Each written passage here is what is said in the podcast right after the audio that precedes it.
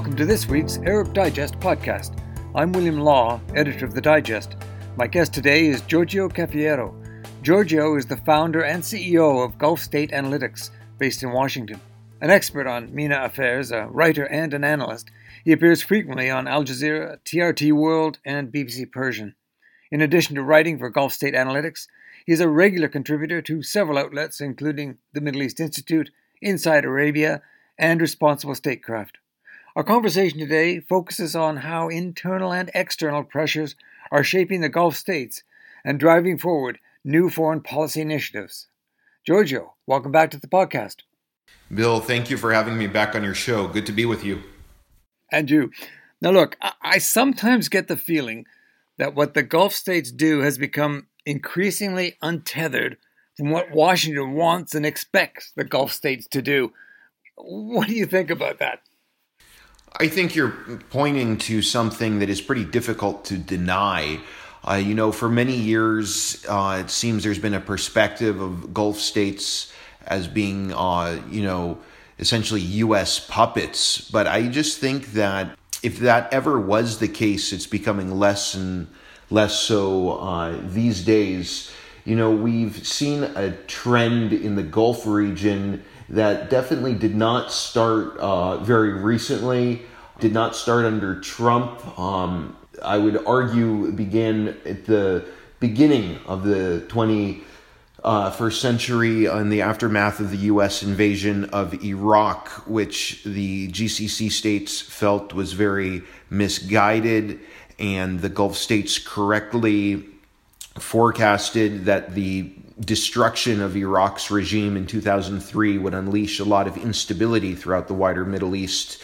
And I would argue that ever since then, um, Gulf states have been questioning more and more uh, what is the wisdom of relying so much on the U.S. as a security guarantor and while um, today in 2021, there's no denying that the United States is the security guarantor for all six GCC states, there's been real effort, and you can see this taking place with each member of the GCC, an effort to diversify security, economic, and geopolitical relationships in a world that's becoming increasingly multipolar. And, you know, talking to you today, where we're seeing these headlines about the chief diplomat from Russia, Mr. Lavrov, doing his Gulf tour, it's really clear that um, GCC states, while they intend to maintain strong ties with the United States, they're definitely operating as though it's a multipolar world and certainly working to establish uh, deeper ties with Russia, China, and India. Yes, it, it is very interesting, isn't it? Because as you say, there was a time when the perception was that what Washington wanted, Washington got, and the trade off was that Washington had the backs of these Gulf states. That's really changed dramatically, hasn't it? Yeah, I think that when we uh, look at some of the recent statements coming from Russian and Emirati officials that relates to the situation in Syria, this is just one uh, strong example of you know some of America's close partners in the GCC uh, taking positions that are certainly at odds with what's a you know a bipartisan consensus in Washington on uh, an important regional issue. We see that also in Libya and other parts of the region too. Um, it's very clear that the United States is not able to always easily influence or even control the foreign policies of uh, certain GCC states. I think there's a lot more balance to these relationships than there were, say, 10, 20, 30 years ago. Now, of course, one area that, that we really need to talk about in regard to this rebalancing that's going on, this normalization with Israel. Granted, it couldn't have happened without the Trump administration, but now that Trump's off the off the scene, at least temporarily, um, it seems to have an energy that's not connected with Washington. Is that because there just isn't an enthusiasm uh, within the Biden administration for the Abraham Accords, or, or is there something else going on here? Well, to be clear, the Biden administration is filled with officials who are who have always been and probably always will be 100% uh, behind the Abraham Accords. It was uh, a, a, rare instance of quote unquote achievements by the Trump administration that received support across the uh, political divide in, in Washington. Uh, there's no doubt that if more Arab and Muslim majority countries formalize diplomatic relations with Israel that would receive the blessing of this new administration in Washington. However, it's my opinion that the Biden administration will be perhaps less focused on a quid pro quo set of arrangements, driving uh, countries in the future to the Abraham Accords. Just for example, um, the Trump administration uh, had this transaction with Morocco that was in relation to the Western Sahara. And then when it came to Sudan, the Trump administration used this card about the State Department's uh, so called state sponsors of terrorism list. So there were a lot of cards the Trump administration played to kind of twist the arm of some of these Arab countries. Uh, we'll have to see how Biden approaches Arab Israeli normalization, but again, I think he might not be as quid pro quo ish as his predecessor. Now, to your other question about whether or not there are dynamics in the region kind of unrelated to Washington that are at the heart of this normalization trend. I definitely think that's true. And I also think that was the case when Trump was in the White House. No doubt his presidency was very unique and created certain circumstances which uh, made the Abraham Accords take place. That said, even if we never had the Trump presidency, it's pretty clear that the UAE and Israel were moving close, closer and closer. Uh, going back to the, the 2010s, the 2000s, we started seeing more and more synergy between the UAE and Israel and a partnership that was strengthening, albeit uh, tacitly and unofficially. A major factor was the concerns about Iranian influence expanding and consolidating in Arab countries. Um, this takes us back to the aftermath of the fall of Iraq's regime in 2003. We saw Iran uh, beginning to play a much more assertive role in Iraq and by extension the rest of the Arab region.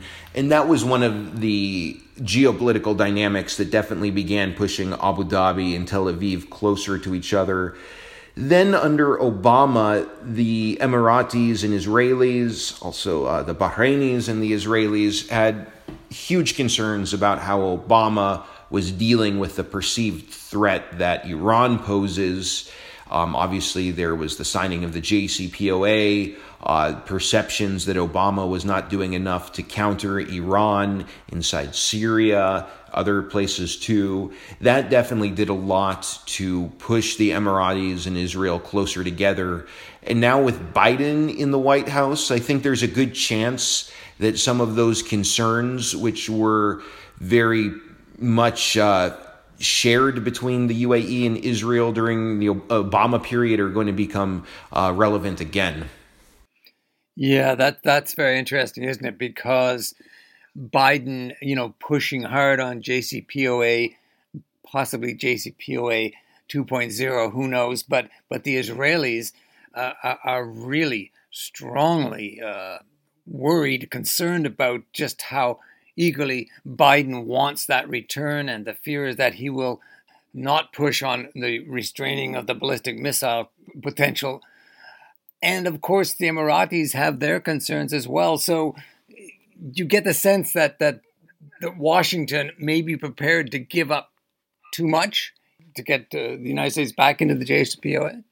Yeah. Now, I personally have some doubts about the future of the JCPOA that we're now in March of 2021 and the new administration has not brought um, the U.S. back to the nuclear accord.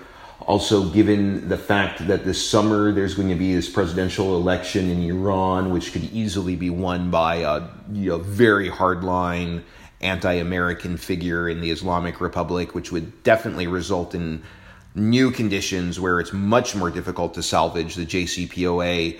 Um, so I, I, I do have my doubts about the future of this nuclear accord, but you're absolutely right that in Abu Dhabi, in Israel, also in Riyadh and Manama too, there are real concerns that Biden will successfully salvage the JCPOA.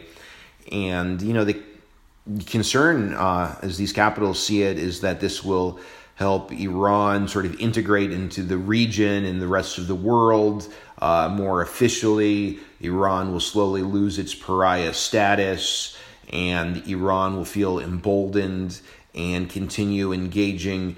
Well, engage more and more in conduct that uh, these countries we've been mentioning view as very, very destabilizing. Yeah, well, you mentioned Riyadh as well, and that's a good point because I'm just wondering with this normalization process, of course, we've got the UAE on board, Bahrain. Is it possible that Saudi Arabia, again because of anxieties over the Biden administration, would would move towards normalization? It's certainly possible, but I don't think that's going to happen.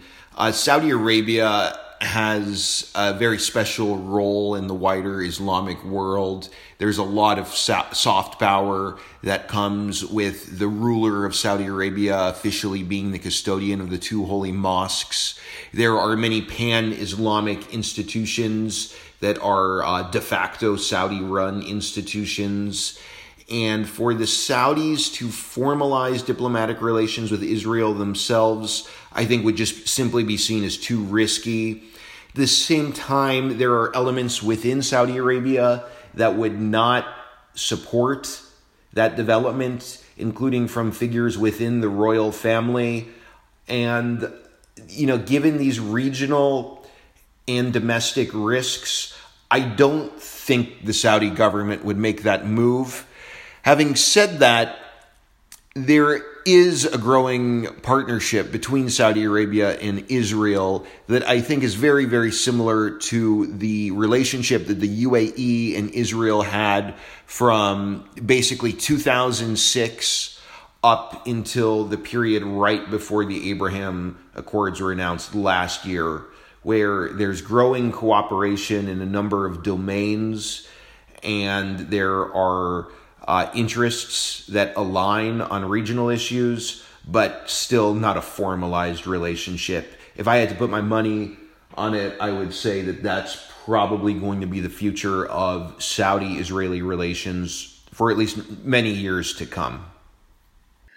Now, now, what about Oman? Because the Omanis must be tempted to come on board because there are clearly economic gains to be had with normalization, but to do so would compromise their cherished policy of neutrality, and that's kept them out of several messes, including the war in Yemen and the great Gulf feud with Qatar. What do you think the Omanis are thinking about normalization? I think it's important to see this in a little bit of a historical context. Back in the late 1970s, when Egypt became the first Arab state to formalize diplomatic relations with Israel, Egypt became quite isolated in the Arab world, yet Oman was one of only three Arab League members that always opposed uh, punishing Egypt for its decision to normalize relations with Israel. It's a history of Israeli foreign minister, excuse me, Israeli prime ministers visiting Oman. Uh, that most recently took place in October 2018 when Netanyahu came to Muscat. So there definitely is uh, some goodwill between the Omanis and Israelis, and there's some very pragmatic engagement between Oman and the Jewish state. I think that's going to continue throughout the future. Having said that, I don't think Oman is going to abandon the Arab Peace Initiative and formalize diplomatic ties with Israel as the UAE and Bahrain did last year. You know, the Omanis are very principled in their foreign policy decision making. And to Muscat, the Arab Peace Initiative is important. As a matter of principle, the Palestinian issue matters significantly. And while Oman would, you know, definitely uh, embrace an opportunity to normalize diplomatic relations with Israel if and only if the Israelis return to the 1967 lines and give the Palestinians a state with East Jerusalem. I think officials in Oman know that that's not going to happen anytime soon. And thus, it seems likely that we're going to see uh, Oman and Israel uh, engage each other through an unofficial relationship, one that is not formalized like the UAE Israel relationship. Also, geopolitically, there is an Iranian factor that we need to consider. Uh, ever since the GCC was established in the early 1980s, Oman has always been and remains the member of this institution that is most sensitive to Iran's uh, security concerns. Uh, the Iranians definitely view the normalization of the UAE and Bahrain's relations with Israel as a direct threat to Tehran. Oman um, is, you know, a country that has a, a neutral foreign policy. It plays a balancing role in the Middle East, and that's made possible in large part through Oman's warm and positive relationship with Iran. And therefore, I think if the Omanis were to join the Abraham Accords, that could create some friction between Muscat and Tehran, which the new Omani leadership has absolutely no interest in creating, especially at uh, this very sensitive period of time in the region. Now, I, I, mentioned the Gulf feud, which finally, after more than three years, uh, came to an end at Al Ula in Saudi Arabia. Um, is this a case of cracks papered over, or has the GCC, unlike Humpty Dumpty, been put back together again? I think the states that were blockading Qatar began seeing the blockade as less and less useful. It was a major case of diminishing returns. There was also a desire to take set of actions to buy some goodwill with the new U.S. administration that came to power the same month as the Al Ula summit. And there's also a belief in uh, Riyadh and some of the other capitals that cut off their relations with Doha in 2017 that in order to deal with the Iranian threat, it's better for the GCC to be less divided so I think these circumstances help us. Ex- excuse me. Let's also add COVID nineteen to the list of factors, and I think these are the variables which were in the equation at Al Ula. But to this important point, there is still much ideological division, polarization, and a lack of trust in the GCC. There is a concept of Gulf Arab unity, which exists only on, on paper. Um, the Al Ula summit did not turn that into a reality. So, you know, the these fundamental questions about whether or not GCC states should support Islamist power centers that emerged in the post Arab Spring setting. I mean, Doha and Abu Dhabi are very far from being on the same page about that question. And that was one of the fundamental differences that led to the GCC crisis in 2017. So, you know, those problems are still there. I think a real test is going to be uh, to what extent are the parties going to be able to sort of agree to disagree. I think we need a little more time to see that. And I also don't think we should assume that all the blockading states are on the same page. Uh, for sure, Saudi Arabia still has grave, uh, really serious problems with aspects of Qatar's policies. But the Saudis seem to be pretty interested in reconciling with Doha. I think when we're looking at the UAE and Bahrain, it's a different story. I think those states see reconciliation with Qatar as far lower of a priority than the Saudis do. Yeah, well, as you suggest, that the, the JCPOA, the, the the looming possibility of America coming back in again, uh, being something of a glue to to help pull the GCC back together. But I'm just wondering, do you think that Qatar could play um, a role, a significant role? I know that the Omani did in in, in the first. Uh, enactment of the JCPOA, but you see Qatar perhaps coming in and playing uh, some kind of role because, of course, they have the Taliban there, for example. They have this uh, reputation as negotiators. Uh, what do you think?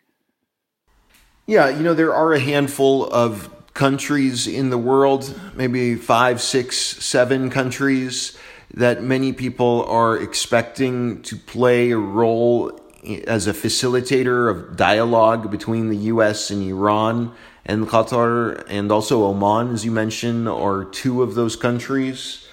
I think um, Oman's experience and the special relationship between Muscat and Tehran might make Oman more of a realistic uh, diplomatic bridge between the Biden administration and the Islamic Republic. But Qatar certainly has a role to play in um, getting the new leadership in Washington and Iranian officials to start engaging in serious talks. You know, the Qataris grew much more reliant on Iran as a consequence of the 2017 to 2021 blockade. And therefore, the maximum pressure campaign, which the Trump administration pursued, created major dilemmas for Qatar uh, a country that's geographically close to Iran and has deepening uh, had ties that deepened with Iran throughout the blockade, but also is an important partner of the U.S. and is ultimately dependent on the U.S. and to a lesser extent Turkey for its own security.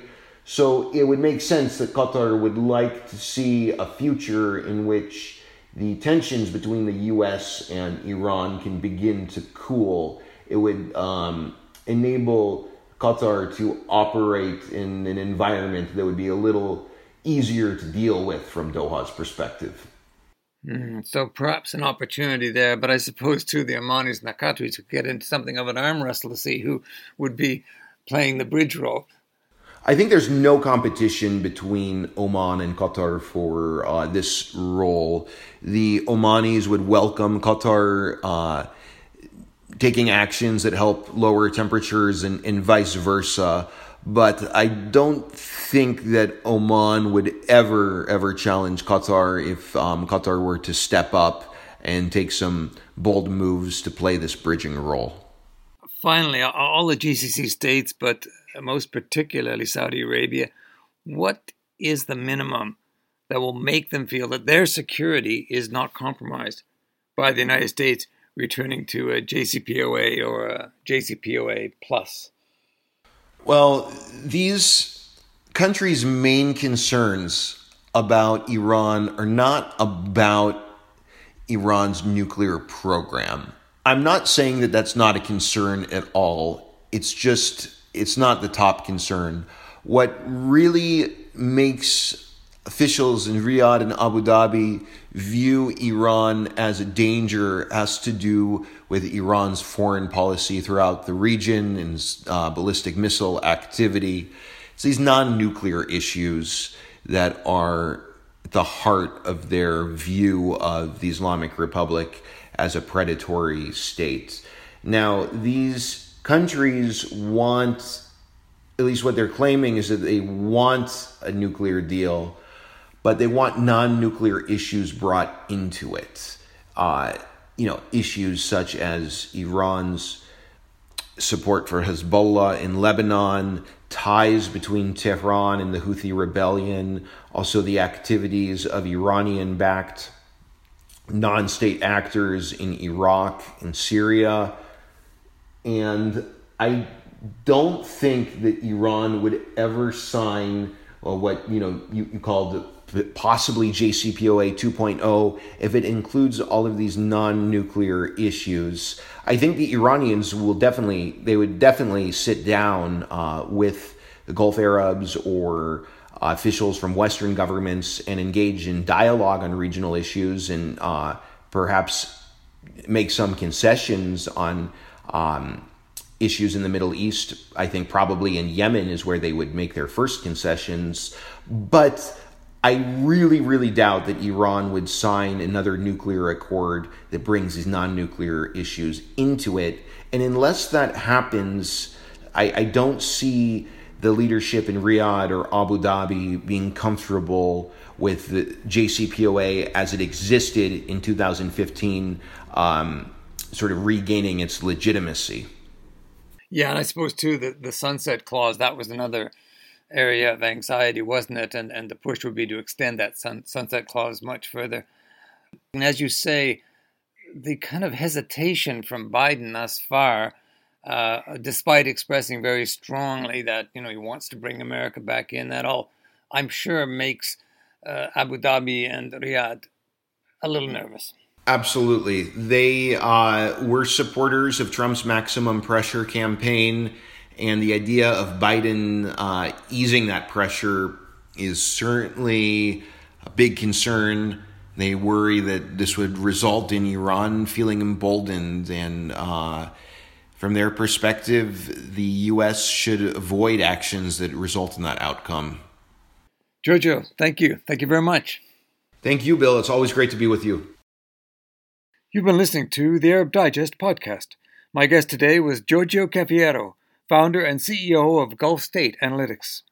We welcome your comments. If you're not already a member and you want to join the club, you can find out how by going to ArabDigest.org. If you're a student, we have a new rate of £10 a month or £100 per year. And for academics and retirees, we're now offering a rate that amounts to a 70% discount. Check it out on ArabDigest.org and follow us on Facebook, Twitter, and LinkedIn. I'm William Law, editor of the Arab Digest, essential reading from independent sources.